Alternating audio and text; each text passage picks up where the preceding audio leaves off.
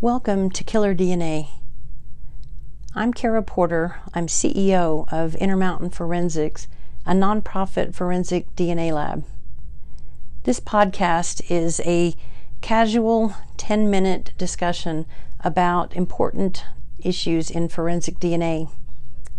Today's episode will talk about a development that happened this week that illustrates how advancements in technology and methods and persistence can play a major role in resolving cold cases. This week, Mark Douglas Burns was sentenced to life in prison without parole for the two thousand one murder of Sue Ellen Gunderson Higgins in Evanston, Wyoming. But to get there was a long route. Mister Burns had been convicted of rape as early as nineteen seventy-four in North Carolina. He was a long-haul truck driver, and during his career he traveled throughout the United States and into Canada. By the early nineteen nineties, he had more or less settled into the uh, area of Utah known as Clearfield, and unfortunately that's when the attacks began. In nineteen ninety-two, an eleven-year-old girl was abducted from her home, blindfolded, taken to a parking lot, and sexually assaulted. When she was released, she was taken to the hospital, and biological evidence was gathered from her. Her case went cold, though, and the evidence even was lost for a while. But attacks continued, not just in the Clearfield area, but also in Wyoming, which is not that far uh, north of the Clearfield area in Utah. In July of two thousand, a woman in Clearfield was awakened by a man who was nude. It turns out he had entered the apartment through the sliding glass door, which is what Burns did in many of his cases. He threatened her and sexually assaulted her. He tied her wrists and feet before leaving. She was later taken to a hospital, and biological evidence was gathered. In May of two thousand one, a horrible series of attacks occurred in one home in Clearfield. This episode has actually been profiled in an episode of Cold Justice uh, Sex Crimes. At about two thirty in the morning, uh, police were notified that there had been a home invasion in a house in Clearfield. A woman and her husband and one of her daughters and other relatives were in the house when the intruder came in with a gun. He tied up the men, he forced the women to perform sex acts and sexually assaulted them. When um, when the mother's son came home from work in the middle of the night, he uh, blindfolded him and held a gun on him. And basically it was a brutal, long torture of these women. After he left the house, the women were taken to the local hospital, and biological evidence was taken from them as well.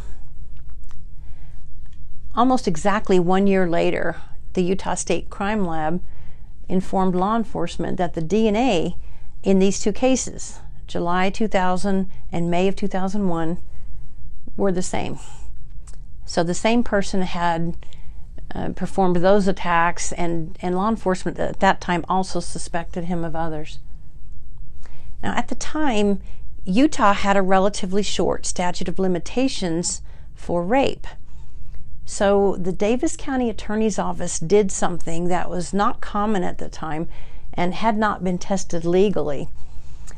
In two thousand three, they filed a criminal information, the State of Utah versus John Doe, an unknown male with the D N A profile of D three S one three five eight, et cetera, et cetera.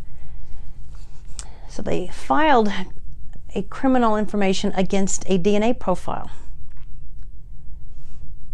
Now, not having anyone to serve a warrant on or to arrest, the case continued to be cold, but they believed that would help them later avoid a statute of limitations defense.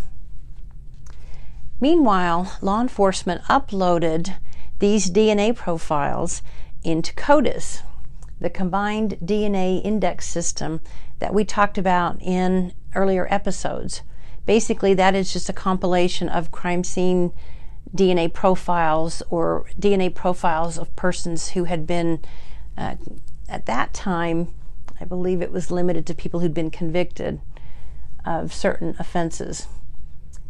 In two thousand ten, law enforcement were informed that those two samples not only matched each other in CODIS, but they matched nearly a dozen other sexual assaults in Utah and Wyoming. And in all of those cases, the suspect had used a gun or a knife and had blindfolded the victim. The case still didn't get resolved until, actually, I think until a, a task force worked with the Cold Justice folks. And around that time, law enforcement contacted Doctor Barbara Rae-Venter. In two thousand eighteen, Time magazine honored Doctor Rae-Venter as one of the most one of the one hundred most influential people in the United States.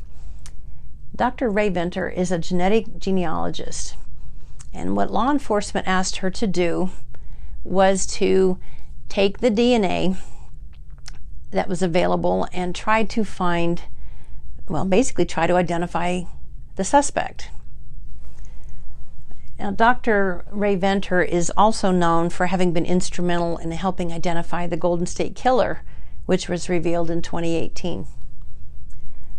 Now, Doctor Rae-Venter said this was not her easiest case, even though ultimately a half-sibling was located of the suspect, because to get to the half-sibling, she first had to deal with the fact that there were some adoptions, et cetera, and so it, it took her some effort to locate biological relatives. But she did finally tell law enforcement, I think this relative is a half-sibling. And of course, first the relative needed to be excluded, uh, which could be done with the relative's own D N A. The D N A would be a, a relatively close match, but would not match. In twenty nineteen, Clearfield police interviewed this relative and learned that this relative only had one living half-sibling, and that that half-sibling lived in Utah, Mark Douglas Burns. Now, Burns was still a long-haul truck driver at the time. Now, because when a genetic genealogist says, I think this is your guy, uh, we talked in an earlier episode that that's not good enough to make an arrest. They still need to confirm the D N A using the traditional method of what we are calling in this podcast S T R, or in some cases they call it identity testing. So law enforcement staked out Burns' house, and when he put his garbage out, that made it fair game. So they took his garbage and they retrieved some pretty good D N A sources from it. A water bottle, a beer bottle, some soda cans, and a paper towel with a red stain on it. And they took those items to the Wyoming State Crime Lab because by now he was suspected of a murder in Wyoming.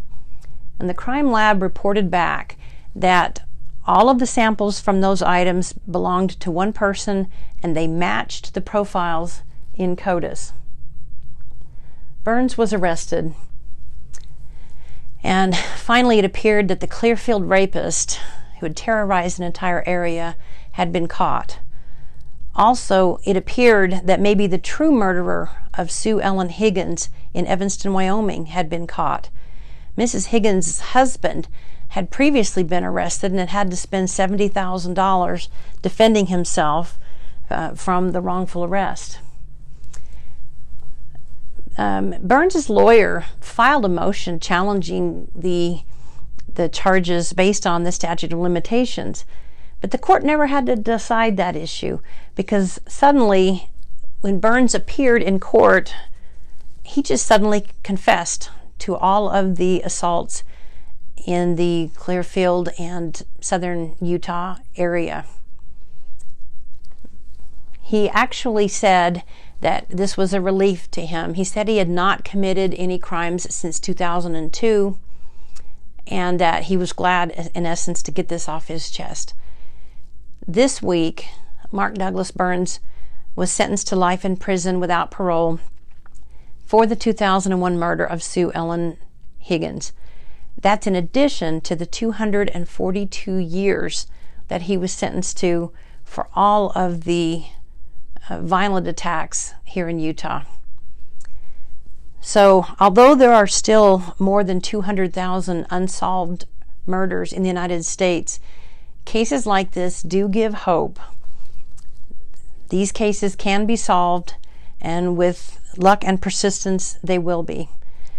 Please continue tuning in to Killer D N A as we update you on these cases.